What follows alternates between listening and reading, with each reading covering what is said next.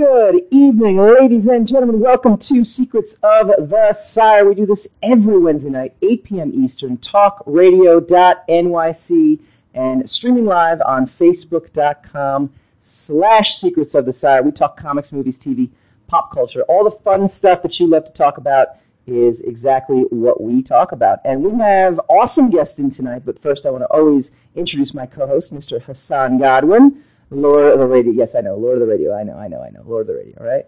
right. All right. Right. Thank you. Yeah, yeah. As Well long as done. as long as you get as long as you get your title. Yeah, yeah. You, but sometimes you kind of slack on that contractual obligation. That's contractually. So, yes. I'm done. Well. I'm not. I'm not. I'm not being. Um, I'm not slacking today. How's that? Not sound? today. Not How's today. that sound? Yeah, today, that's great. Today, I did it. And today we are also welcoming a very special guest in here, uh, who has a had an amazing career in the comic book industry, Mr. Paul Levitz. Welcome aboard. Thank you, Michael. Happy And- to be here. I, are you? Because you haven't seen the show yet, have you? No, that's, that's the way we look at it. You know, it's uh, it's an interesting experience. we haven't even gotten started yet, so that's even better. so today, I, Sam, you made it a point, which I thought was was pretty cool, uh, to say that we are going to be having the former president of DC Comics on, and yet we're going to be talking about the 20th anniversary of a Marvel movie.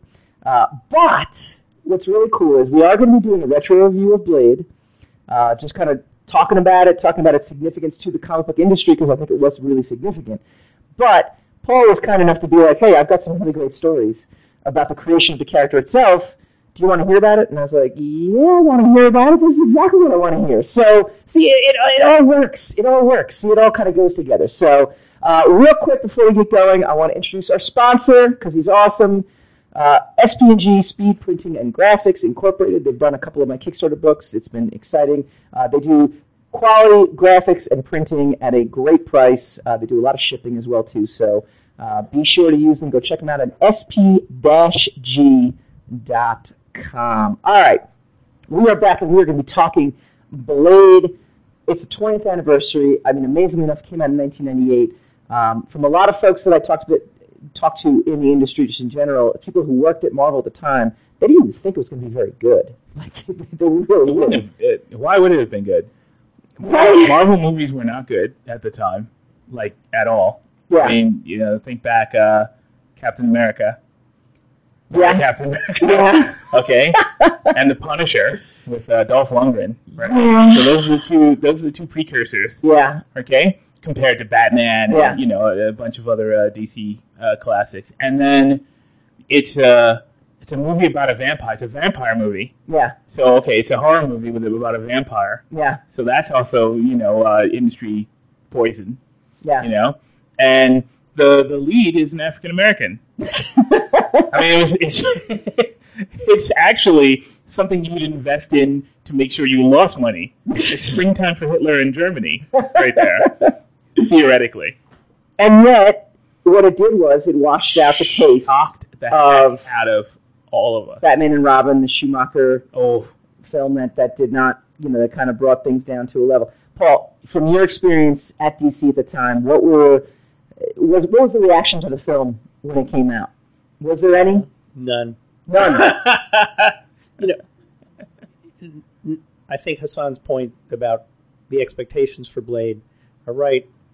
I'd add to it that Marvel had licensed the property for what you could gently call a microscopic fee, hmm so they didn't have very much money at stake to get on it. Yeah.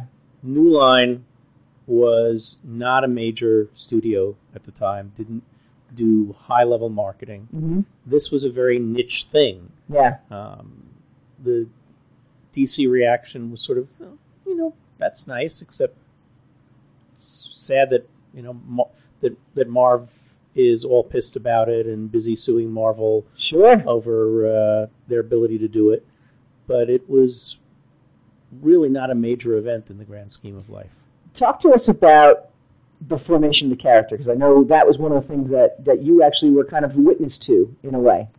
Well, I was lucky enough. Marv is a dear old friend, hmm and in the years when he was doing Tomb of Dracula, we were playing poker every Friday night, basically.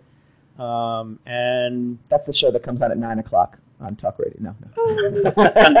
I can hang o- hang in with another round of that. Depending on the week, Marv might have a portfolio of Gene Colan's original pages with him to take home to dialogue, Mhm. or we might be at Marv's house in Queens and he might pull them down off the shelf. Ugh, Gene so awesome. I'm was really an extraordinary penciler, but also his pencils are so different than the final inked version, Mhm. um, more so than a great many artists of his generation. Mhm. He tended to use. Ah, Gene Colan was amazing.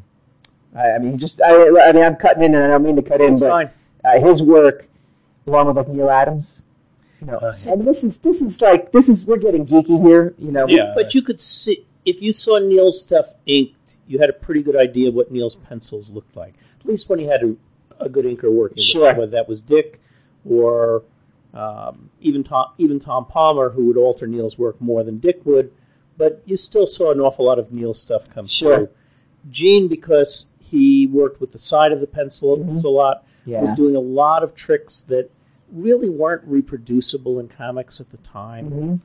and those pages were so gorgeous. They were so inspiring. yeah, Marv had really kind of just come into his own as a writer. He'd been doing it for, oh, probably at that point, seven or eight years, maybe 10 years. Um, and at the time he's writing Dracula, not the time Blade comes out.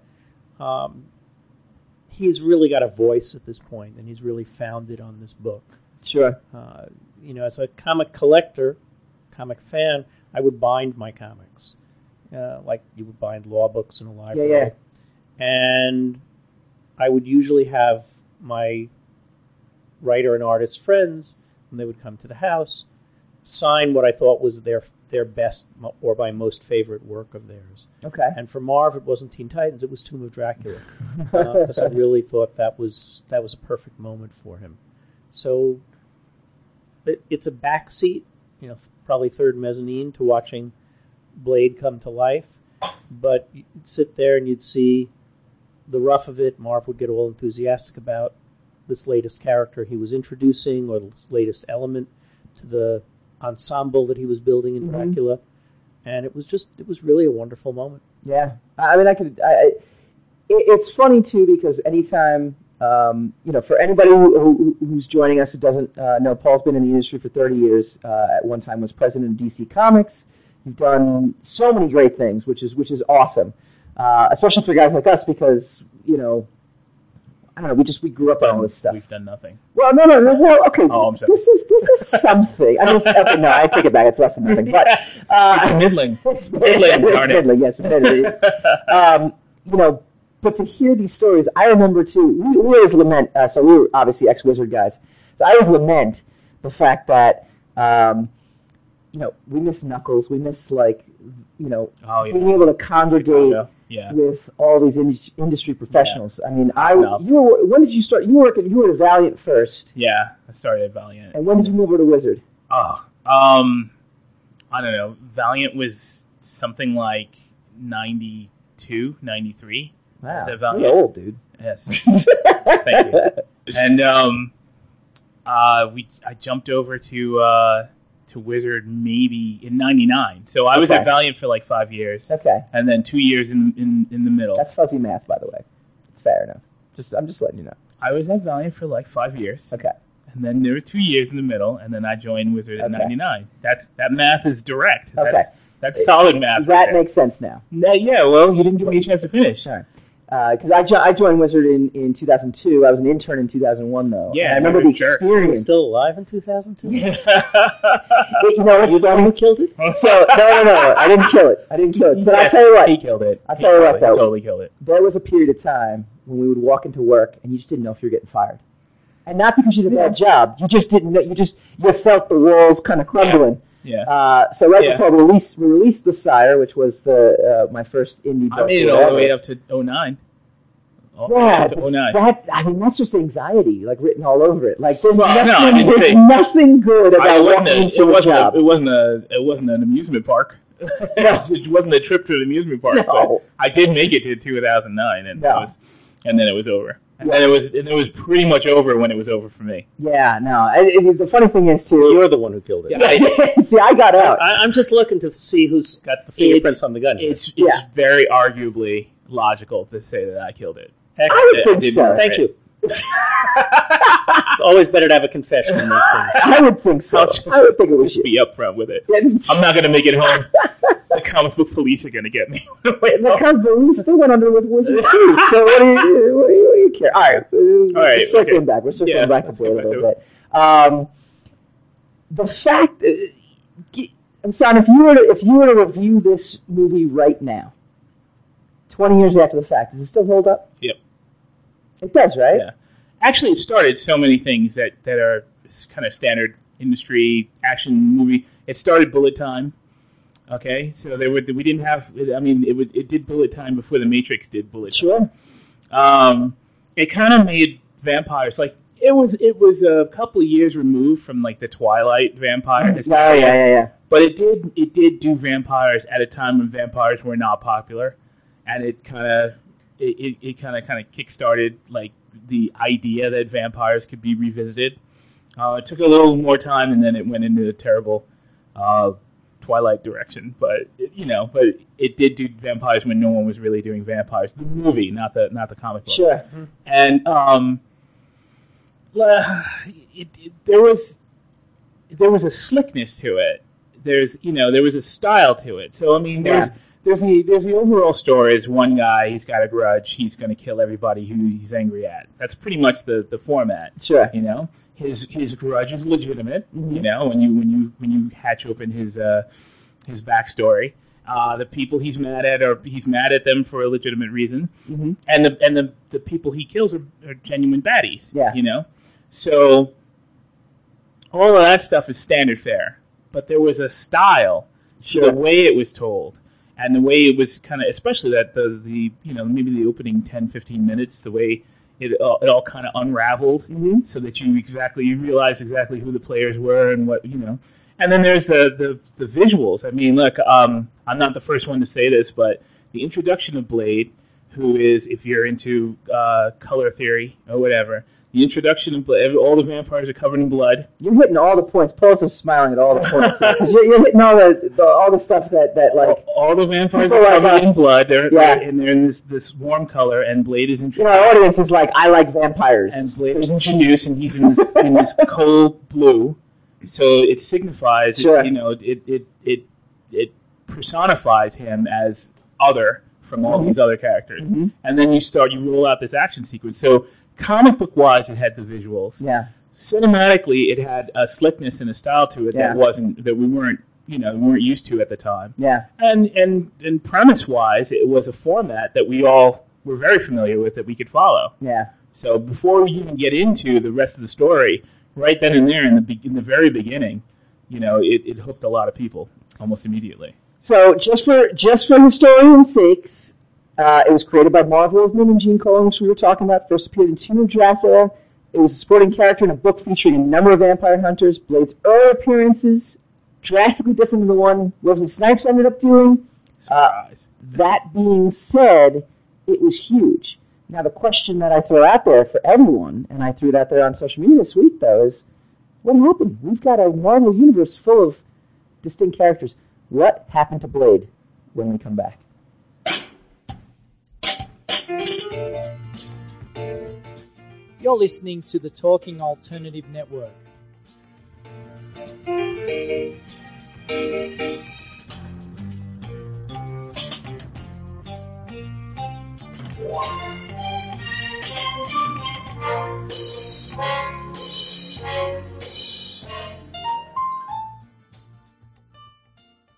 You're listening to the Talking Alternative Network. Are you stuck in a rut? Negative thoughts, feelings, and conversations got you down? Hi, I'm Noreen Sumter, the Potentiator. Tune in every Tuesday at 9 to 10 p.m. Eastern Time and listen for new ideas on my show, Beyond Potential Live Life Your Way, on talkradio.nyc. Who do you want to connect with? Are you an entrepreneur or intrapreneur looking to build your following? Welcome to our show, Follow Me Friday with Joan. And Priya Tune in every Friday at noon Eastern. on talkradio.nyc. We're your digital connectors. Woo woo!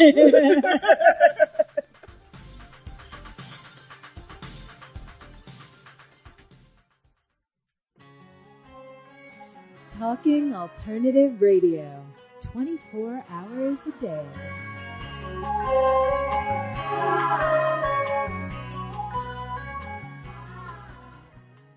We're going to keep it superficial. Just the brass tacks. we are very situation. superficial people Yes. in general. Wow. So we're going to stick to. Well, I'm a very superficial person. Yeah, I'm all right. I'm a book by the cover. I'm, kind of I'm a great guy. I'm not superficial at all.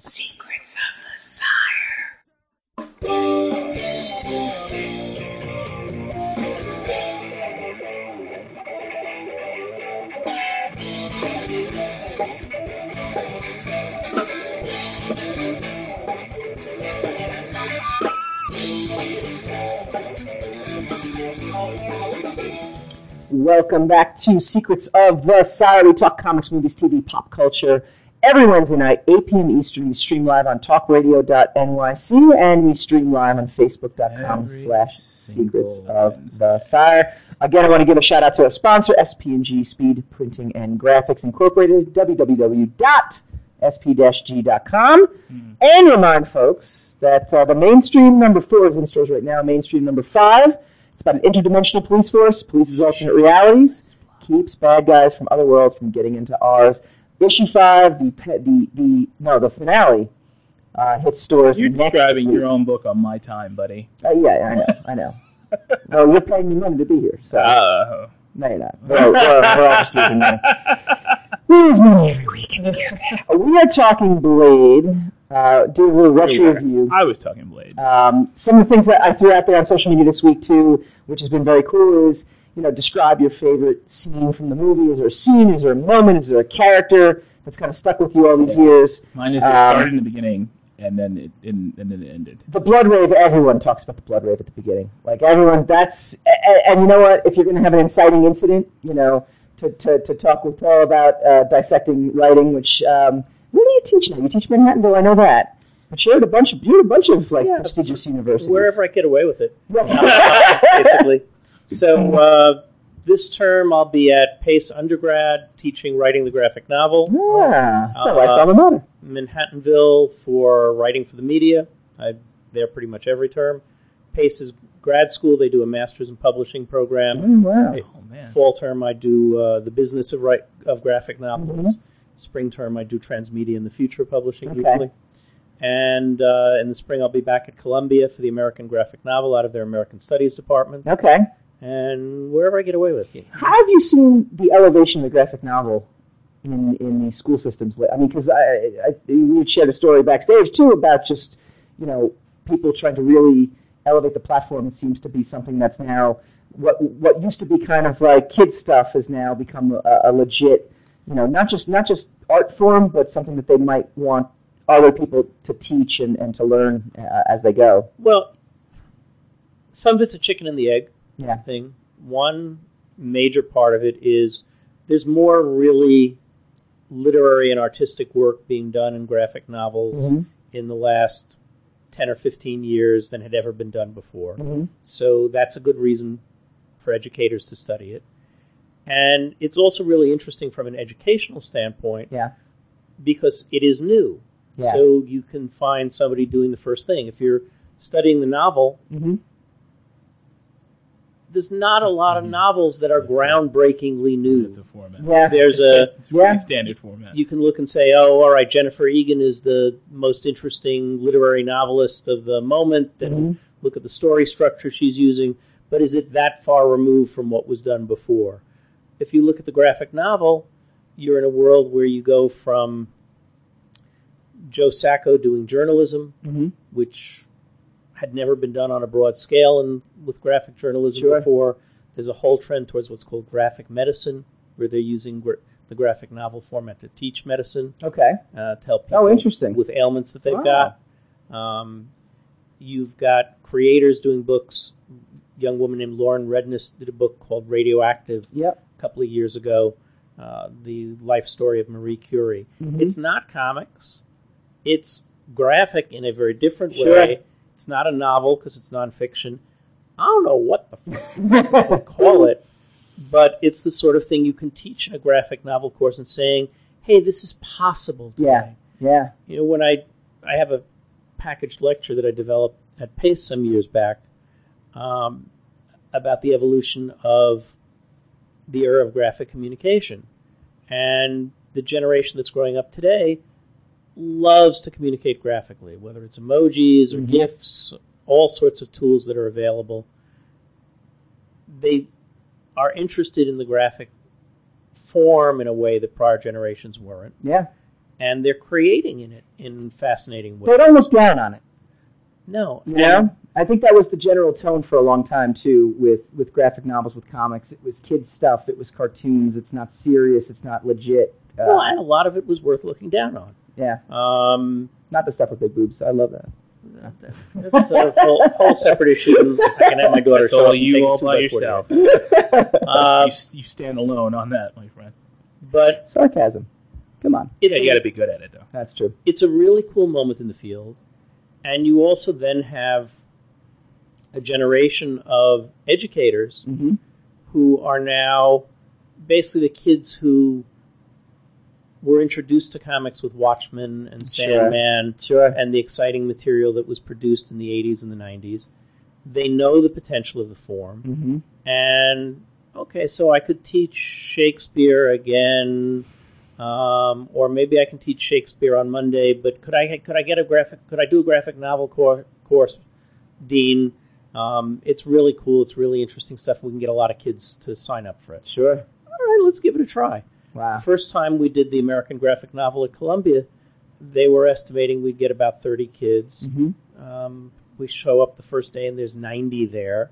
Wow. Um, they're literally sitting in the aisles. Yeah. I co-teach it there with a, a real Columbia professor, a guy named Jeremy Dauber, who's a tenured professor of Yiddish who'll, I think, do anything to avoid teaching Yiddish.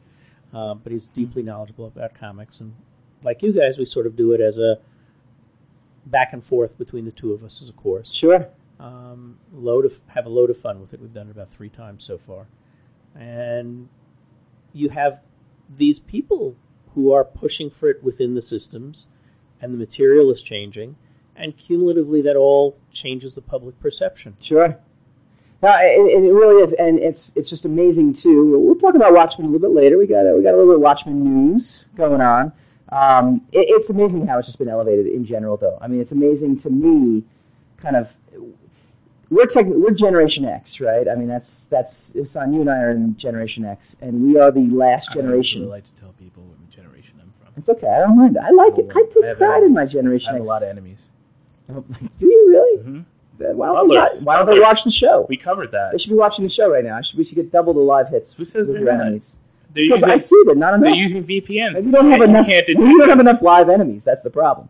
Uh, but no, we are the generation that can remember uh, using like the, the rotary phone, and we're not like you know adverse to technology. And in a sense, I feel like we are the the comic book fans that can remember it being kind of looked down upon to being the nerd thing to also now you know having it be like something that's embraced. And that's and that's something that uh, is is actually a great parallel to the movie we're talking about which is blade which came out at a time when comic book movies were like uh, it was it was like you're a leper if you're doing comic book movies at this time you know? Blade was like blade was the first Unless you're a movie. Batman movie. No no no but batman is what did it Wow. you know the 97 Yeah. you know batman movie But that was just then. That was, had nothing to do with even though he was at dc at the time that was that. That was that was that last Batman movie. You know, No, you could I- you I- could argue. It's a f- but it's a fair point. I mean, you hadn't you hadn't had a stream of successful comic book movies. yeah We had the home runs of the first two Chris Reeves. We had Yep. great success with the first two the Tim Burton directed Sure. Batman films. even the third batman film was was a success Okay. The third Bat it was different but it was Kilmer. Joel Joel's Batman first one Forever. did some decent business. Right. It was not it was not something the other movie studios were sitting there and saying, right "Can You we got to get one of those. can we can we please do that?" yeah Um, there wasn't a general belief that comics as source material was something you should be looking for. right Um, you do a deal here and there, the time period you're talking about is probably when I did the Watchmen film deal Mhm. originally with Fox. They were the, the first studio that was supposed to produce it. We did probably another half dozen option deals in those years for various properties. Mhm. A lot of development on some Superman projects, some Batman projects, but Marvel did about a dozen deals. Yeah. Made a couple of movies that they hope nobody ever sees again. Um, they're cult hits Yeah, now. they're they're not good movies. no, they're not good. They good. were not good movies. I mean, we had our share too. Um, Not as many as Marvel. No, I know. You know, it, it used used to be ritual to make the new hires watch Super Pup, the TV pilot we did in, in, the, in about 1960 with the, the actors midget size in dog costumes like Wow. Bark Bent. Uh-oh. So you know, we're, we're not we're, we're not pure. Uh, is all I'm saying here. But at the moment you're talking about with Blade, there was no track record of success for this. Mhm. You're a couple of years away from Spider-Man and X-Men, which is really the turning point where people start saying, "Oh, okay, there's a market for this Mhm. with a property that hasn't already been a TV show, that hasn't already Yeah. been a major part of popular culture." You know, Superman and Batman, although they were comic book movies, You're right, actually. You know, I never They were actually of TV that. shows. Yeah, were I movies that never had thought had of that. TV shows before that had been important. They were staples. Yeah, And Even Wonder Woman. You know? yeah. And Yeah, then we had yeah. the Hulk. you had a Which bunch. was, of, you had a you bunch know. of TV shows that had succeeded, Which ironically failed as a movie the first two times out. Yeah, but you hadn't yet had a movie based on a comic book yeah, that "quote unquote" nobody has heard of but the Sure. comic book guys. yeah. And that's really what happens. Even Spider-Man had his TV show. Mm-hmm. X-Men is the first thing where even though all of us knew that it was a property that had an enormous number of people who Mhm. had loved it for a very long time, incredibly rich intellectual property as it had been developed over the years by Stan and Jack, by Chris Yeah. and his many artist collaborators, by Len and Dave Cockrum. Rich, rich heritage. We all knew it. The studios didn't know it. They didn't believe in it. Yeah. And you make that, and it was sort of, oh. Hmm. And that's That's where the ball started rolling. and then it, there's a little momentum, and then it's the first Iron Man movie that really pushes it over the top. Sure. Because who the hell is Iron Man? He's never been on TV. He was in a couple of cartoons. Um, Downey was not a star at that point No, in his no, career. no. Um, I mean, it was uh, by all accounts, Iron Man was one of the biggest risks absolutely. that, that could have been done. Period. Uh, but again, obviously, we know how that story turned out, and and ten years later, it's you know now it's the blueprint for cinematic universes. I mean, without a doubt, right? Well, and it's what really convinced the movie industry that there there was meaning in this comic book mine to be tapped. It's a great segue also too. This comes from the Hollywood Reporter. What happened to Blade now? I mean, we're 20 years in.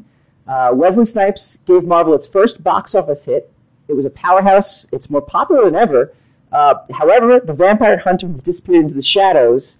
Uh, while Blade seems relatively simple today, it provided revolution. It was it was revolutionary for comic book adaptations uh, on a casting, technical, and narrative level. When we come back, we're going to dive into a little bit of this, and then we're going to get into your new series, which I'm pretty excited about. Brooklyn Blood, brand new graphic novel coming out with Paul Levitz. When we return. You're listening to the Talking Alternative Network.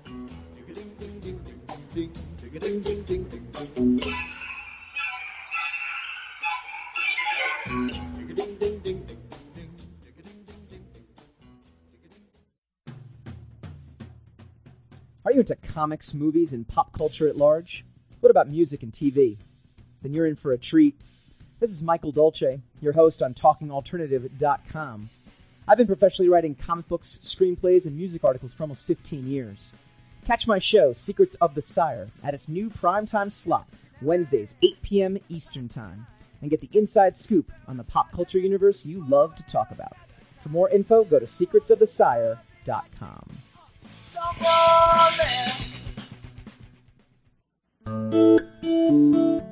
Are you feeling unhappy with your body, shape, or size? Ever feel out of control with food? I'm Elizabeth Tripp, your host of Nourish the Soul. Join me to uncover the root to these imbalances and discover a permanent solution to living a healthy life. Join us every Wednesday at my new time, 7 p.m. Eastern Standard Time on talkradio.nyc. Talking Alternative Radio, 24 hours a day.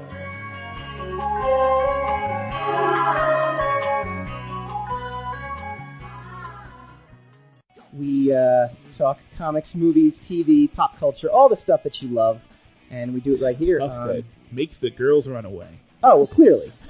No, no, no. This, that is completely false. Stuff that makes the girls. That is completely, completely I recommended false. Secrets of the Sire on my show, and I got less uh, female listeners. Secrets of the Sire.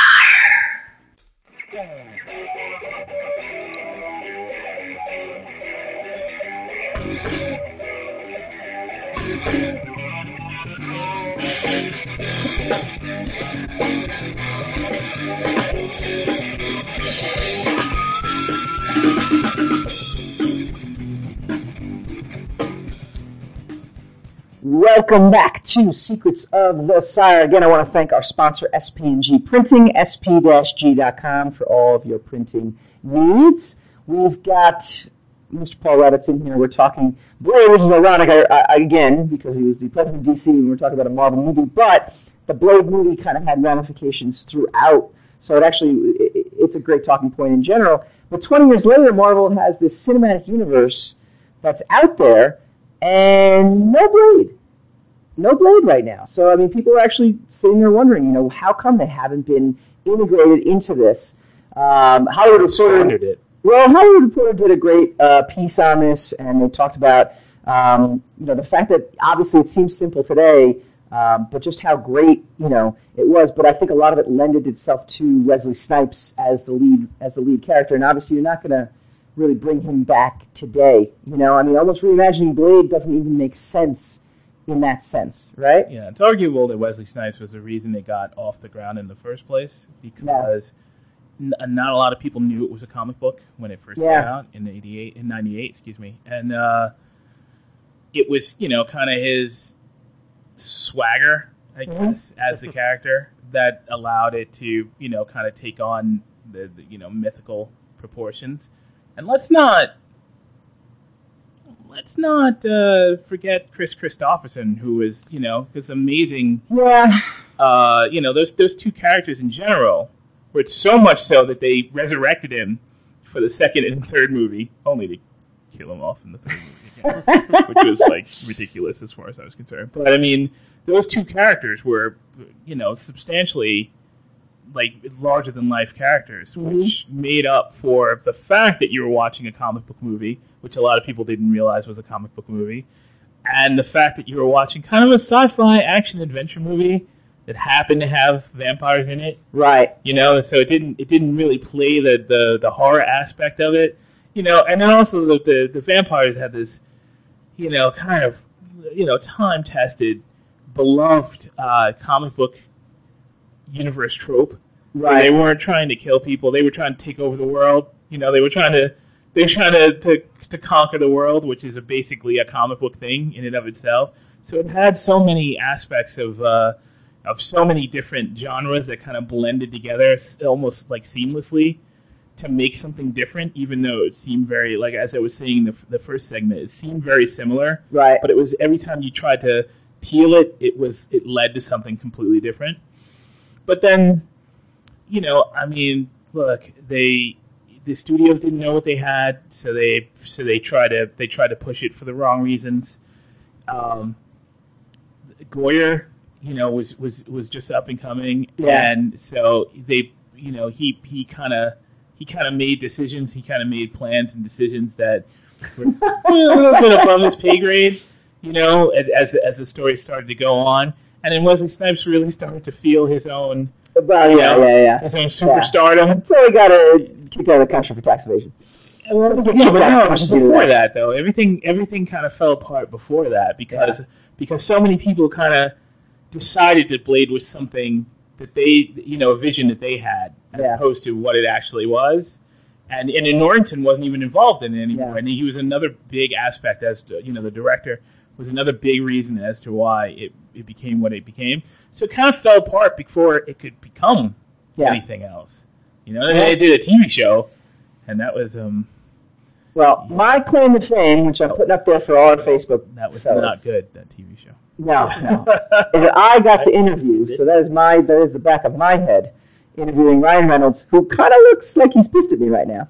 And Jessica Biel is Wonder questioning my question right now, and David Goyer is asleep. David Goyer is basically asleep during this Wonder interview. why.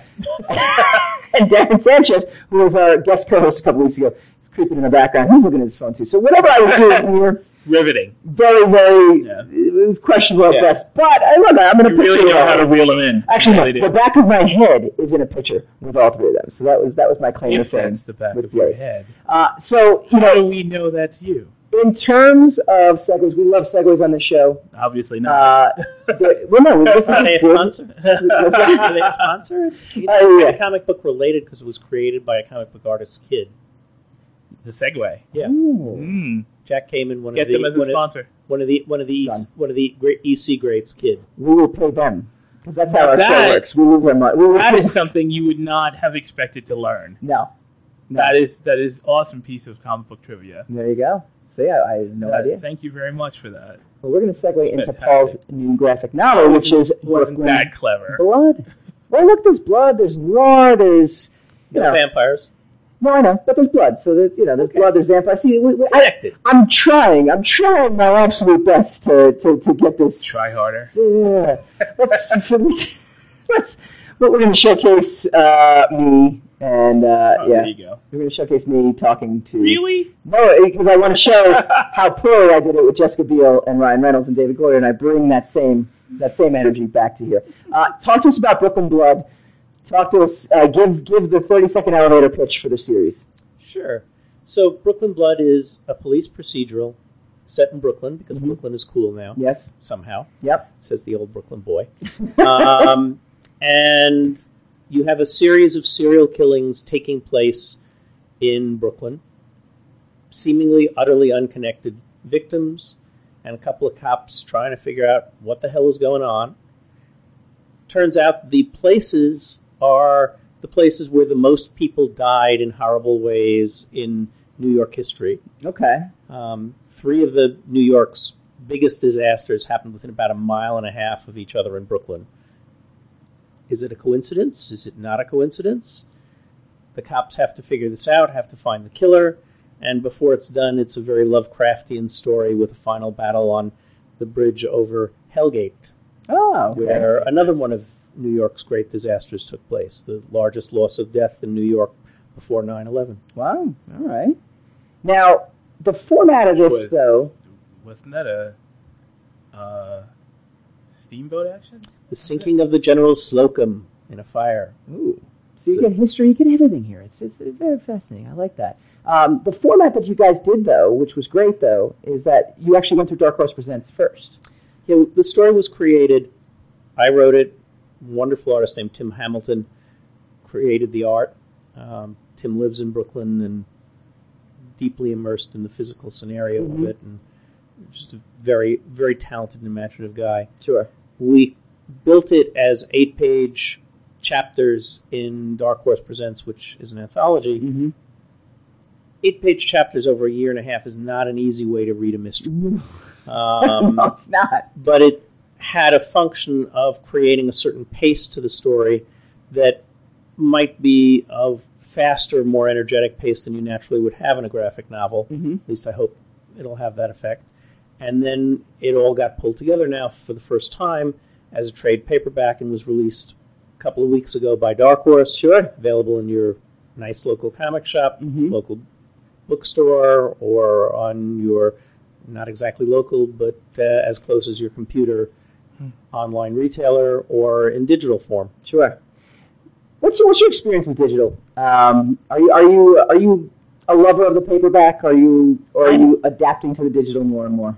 I'm old. Um, I like paper. I like the smell of paper. That's what I miss. I miss walking into a comic book store and you get that smell. You know, Actually, I guess you still get a smell, but you know it's, it's different now. Go ahead. there's lots of virtues to digital availability. It allows things to be accessible, to stay in print. I love getting my royalty statements where I'm getting, you know, 50 cents from something I wrote 30 years ago because two more people have seen it, um, which could never have happened in a pa- paper universe. Sure. Um, and you can get it to people who we couldn't get it to before. Yeah. You know, when the graphic novel form started to be wonderful in the 80s, we tried to figure out how you might be able to advertise it to get more people to enjoy it because we were doing this cool new thing. Well, first we had to explain to them that this wasn't what they thought a comic book was. Right. Then you had to explain to them that the only place you could get it was probably a comic shop, and you had to go find one. And after you had figured out how to find it, then you had to go out of your way to go there and get it. This is not a good recipe for Yeah. convincing someone to try something. Yeah. Um, the joy of digital is if you like the sound of Brooklyn Blood or any other comic or graphic novel you hear, you can check it out with a couple of clicks, not a lot of bucks. Sure. If you like that, then you can go to a comic shop and tr- say, "Hey, I really like this thing. What else do you have?" And the people there are very knowledgeable. They're great at hand selling. They're great at steering you. They can say, "Oh, you really like fantasy? Well, you ought to try Sandman, or you're really into science fiction. Try Saga or try Monstress. Have what's what's the flavors that you like when you go into Baskin Robbins? We, Sure. We've got some of those flavors. Sure. What uh, what do you see yourself doing in the industry these days? Uh, coming up beyond this. I mean, I know you said you have a new, new miniseries potentially coming out, and you have other things going on. But uh, you know, what brings what keeps bringing you back? Well, what brings me back to comics is the fact that I really feel like comics are in a second golden age. The diversity of creativity that's going on now is incredibly wonderful, and you're seeing things like Raina's work, Mm-hmm.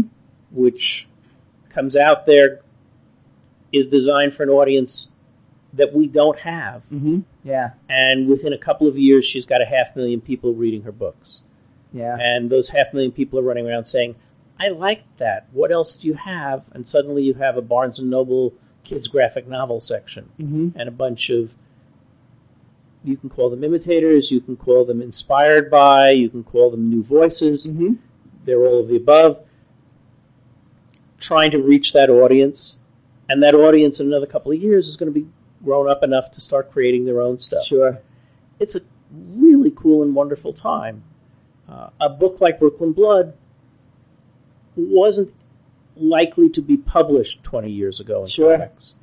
Uh, most of my career in comics as a writer, I was writing pre established features, things tied to the DC mythology. Mm-hmm. I got to do a couple of originals along the way, but just a couple, and they were, you know, blips in a career of 500 stories. Sure. Um, to be able to sit there and say, I feel like writing this kind of story. Not a lot of them are being published right now, Mm-hmm. but this kind of story sells really well in prose, does really well in movies and television. Mm-hmm. Maybe people would like it as a graphic novel. Let me give it a shot. What the hell? And we'll see who shows up. What's uh? I mean, I'm sure there's so many moments that you can think of. But what's the first one that comes to mind from your tenure at DC that just made you stop and be like, "This is the coolest job in the world"? There's so many. I think to me it was walking out. My my assistant of many years, Linda Fields, used to keep a legal pad of incoming calls that I had to respond. Mm-hmm. And if I had a crappy day, I'd wander out, I'd stare at it, and the pad might be Chris Nolan, Neal Adams, Neil Gaiman, um, maybe a printer, maybe somebody at Diamond. Sure. And I'd look at that and say, all right, your inner 14 year old really has to shut the fuck up. Because I don't, you know, I don't care how annoying the HR problem is, or the budget problem is, or the marketing problem that you're trying to solve. The 14 year old you would just kill to do this stuff. Yeah. And and I got to. How did how did you ascend to that level too? Actually, I'm I'm always curious to hear the pathways that got that got you where you need to go. It's really a series of kind of bizarre luck. It, it always is, right? I was a New York kid of a generation where pretty much any New York kid who loved comics got a chance to be in the business. Yeah. The industry was still centered here. The older generation was fading out either from retirement or their styles were Mhm. getting out of date. So kids would get a chance to be an assistant editor or a production schlep or Mhm. something. Sure. And a lot of them would give up quickly because they didn't care for it. Some would stick with it and become really wonderfully talented writers. People like Len Wein, Marv Wolfman came up that Sure. way. Wonderfully talented artists. Um, so I got, I was doing one of the early fanzines. Got to know everybody in the business from that. hmm And I'm walking down the hall one day, and Joe Orlando, who was one of the great editors in the business, one of the great artists as well. Um, hey, you, come here. Um, Joe usually couldn't remember anybody's name. Um, you want to write my letter columns? Uh, I'm not a writer, Joe. Uh, I read your fanzine. You write well enough to write a letter column. this is not a very high bar, right? Sure, sure. but still, I'm a 16 year old kid, a high school senior, and Uh-huh. suddenly I'm a professional writer. Um, his assistant editor then was going to take the summer off on an extended vacation. He said, "You want to you want to come in and fill in?" Yeah, sure. So I'm 16 and I'm an assistant editor on the masthead of uh, a dozen DC comics. Mhm. Um, his assistant doesn't come back. I didn't kill the guy. He went off to write write some wonderful stories and do some great work for the UN. Um, and I never left. and that's how you do it. When we come back, we're going to talk about a property that we all know, we all love, and was one of the major, major properties at DC, uh, getting a little HBO love. When we go spinning the racks next. You're listening to the Talking Alternative Network.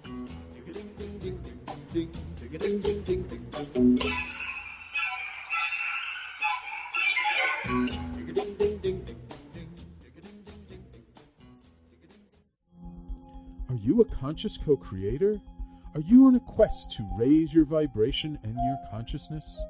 I'm Sam Leibowitz, your conscious consultant, and on my show, The Conscious Consultant Hour Awakening Humanity, we will touch upon all these topics and more. Listen live at our new time on Thursdays at 12 noon Eastern Time. That's The Conscious Consultant Hour Awakening Humanity, Thursdays 12 noon on talkradio.nyc.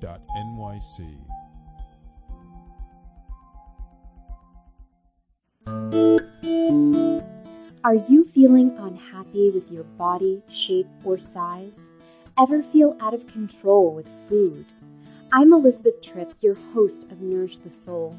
Join me to uncover the root to these imbalances and discover a permanent solution to living a healthy life. Join us every Wednesday at my new time, 7 p.m. Eastern Standard Time on talkradio.nyc. TalkingAlternative.com.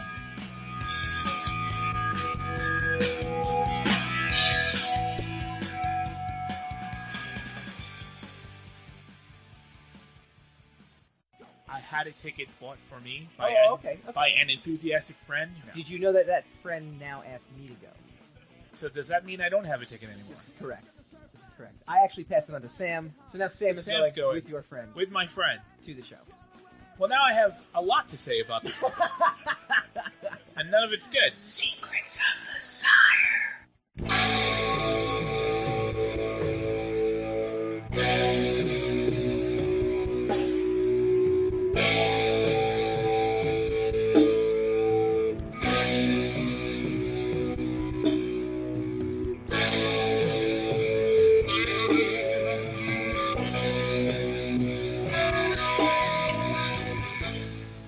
Welcome back to Secrets of the Sire. We talk comics, movies, TV, pop culture every Wednesday night, 8 p.m. Eastern, talkradio.nyc. I want to thank Alexa Fox for connecting us with Paul, getting him on the show.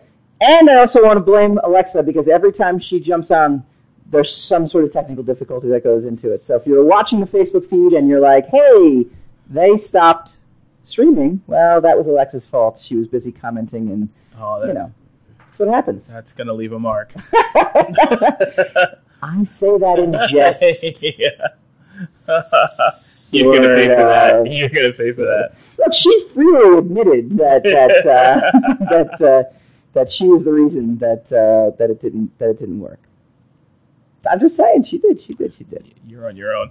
I know. All right, we've got uh, Paul Levitz in studio right now. Uh, former president of DC Comics, still comic book creating, still doing uh, amazing stuff, teaching, uh, going everywhere. Let our audience know how they can connect with you online. Sure. So you can find me on my website, the exotically named www.paullevitz.com. There you go. Right. Uh, I'm on Facebook as Paul Levitz.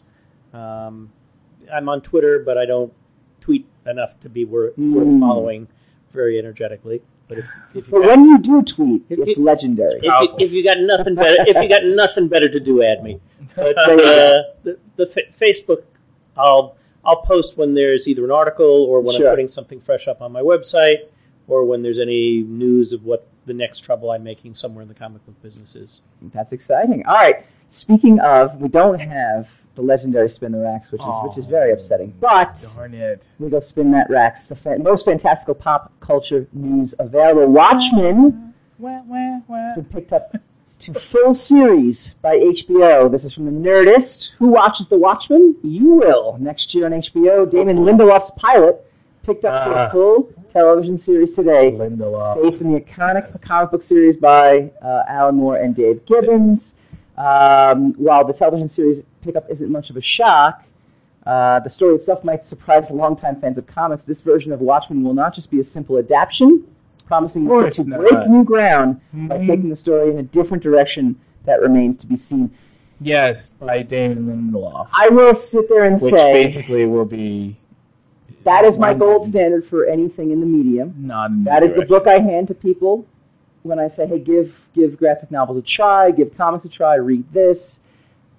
I think Safe Zack to say Snyder, you won't be happy with it. I it. think Zack Snyder did a an admirable job doing the un Doable.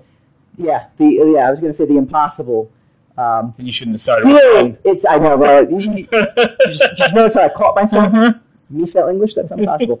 Um,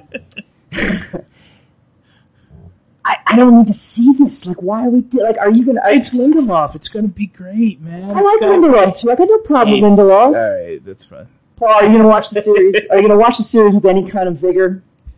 You know, I'm sure. I, I'm sure I'll check it out. Uh, I mean, I don't watch a lot of the comic book adaptations on television. HBO tends to budget things at a higher level and give more production time and really support its creative people in an extraordinary way. So I'll be curious to see what the use of that potential is. I check out most new HBO series that are in any genre that I like. Um, you know, Damon's a good guy. Yeah, uh, yeah. I've enjoyed some of his work over time. I know he respects it. Hmm. Um, it's not not something I'd be putting at the top of my list of. Wouldn't it be a great idea to do? That's a Um, good. That's a good way to put it. Yeah, actually, nicely done. Well- very diplomatic. No, it just you have a structural problem in that I agree with everything Michael said about this the the graphic novel, the the original Watchmen series. It was one of the, the great works. Seminal. I think Zack really created a work of art in his adaptation. I'm, Agreed. I'm amazed by it at the time, and Yeah. and I've read.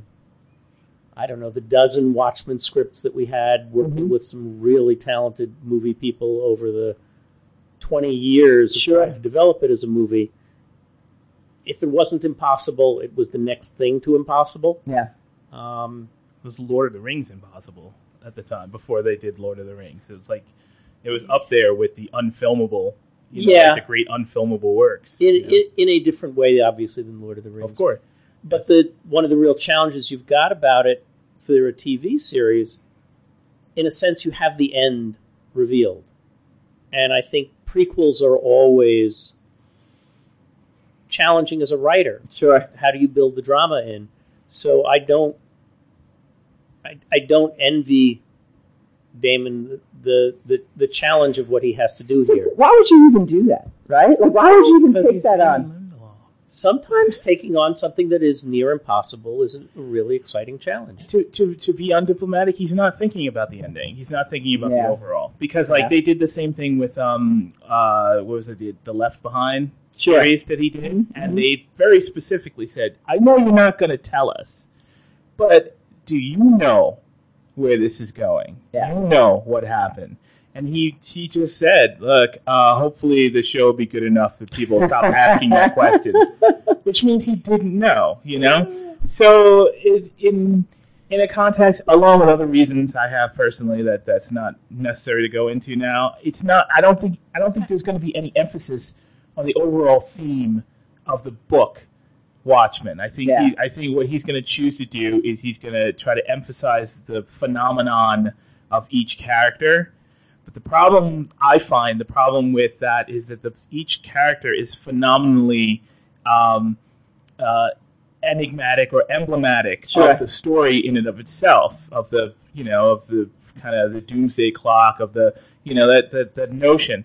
And so to emphasize each character separately and to aggrandize them separately is kind of it's potentially going to lose Yeah. the the main idea, the main feel of the entire piece. I mean, I'll, I'll, I'll wrap it with this, and we don't even get into we won't even have time to get into the fact that Big Bang Theory is now ending. Uh, that was news today. Isn't it exciting? It's ending. It's over. Uh, but the fact that Aw. you know the new LeBron James series has them all sitting around talking about race relations and human relations. And sorry, spoilers, guys, if you haven't read Watchmen out there and you haven't seen the movie yet. John Stewart is in this barbershop and he says, you know, the only way human beings are ever going to come together is if there's an alien invasion. And I'm like, that's Watchmen. Like that's Watchmen. Like that's that's like the premise. That's like the core of this entire thing. And it comes to the end, and it's like you're gonna do this in a TV series. You're gonna draw. Like the whole point of this was to was to kind of kind of reveal Well, humanity never- I mean, to humanity. they're never going to get there. I know. you know, because they can't unless they, unless, I, I mean, it would be amazing, amazing uh, visual storytelling if they managed to incorporate any of that Ah. stuff into the into the television. see. I want to thank my guest, Paul Levitz. Did a fantastic job. Thank you so much for joining us. We hope we don't uh, it, Bore him, destroy your reputation uh, as, a- as a pre- already did as a- preeminent uh, professional in the industry. Um, check out Brooklyn Blood. It's by Dark Horse Comics. Next week, we welcome Charon Comics. It's a, it's a smaller imprint. Uh, they're doing some really phenomenal things. And uh, we're going to talk with some of the brains behind that, uh, that operation next week. And we're going to talk about some really super cool things because it's always happening in this industry when we come back next week. You're listening to the Talking Alternative Network.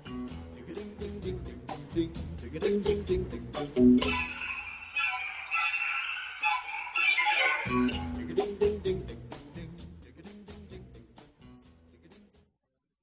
listening to the Talking Alternative Network. Are you stuck in a rut? Negative thoughts, feelings, and conversations got you down? Hi, I'm Noreen Sumter, the Potentiator. Tune in every Tuesday at 9 to 10 p.m. Eastern Time and listen for new ideas on my show, Beyond Potential Live Life Your Way, on talkradio.nyc.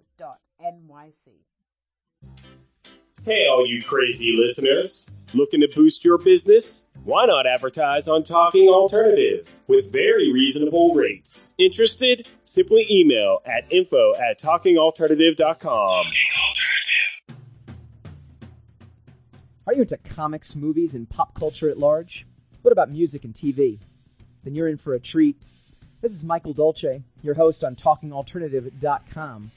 I've been professionally writing comic books, screenplays, and music articles for almost 15 years. Catch my show, Secrets of the Sire, at its new primetime slot, Wednesdays, 8 p.m. Eastern Time, and get the inside scoop on the pop culture universe you love to talk about. For more info, go to secretsofthesire.com.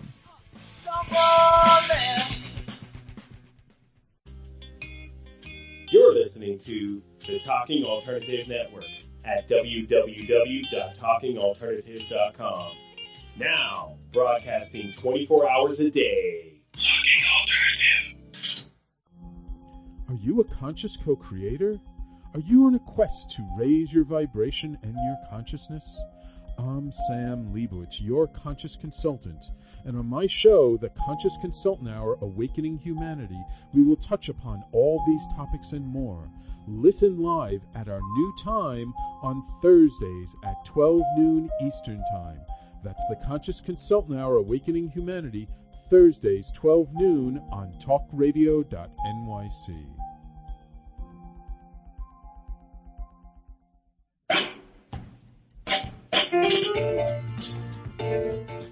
You're listening to the Talking Alternative Network.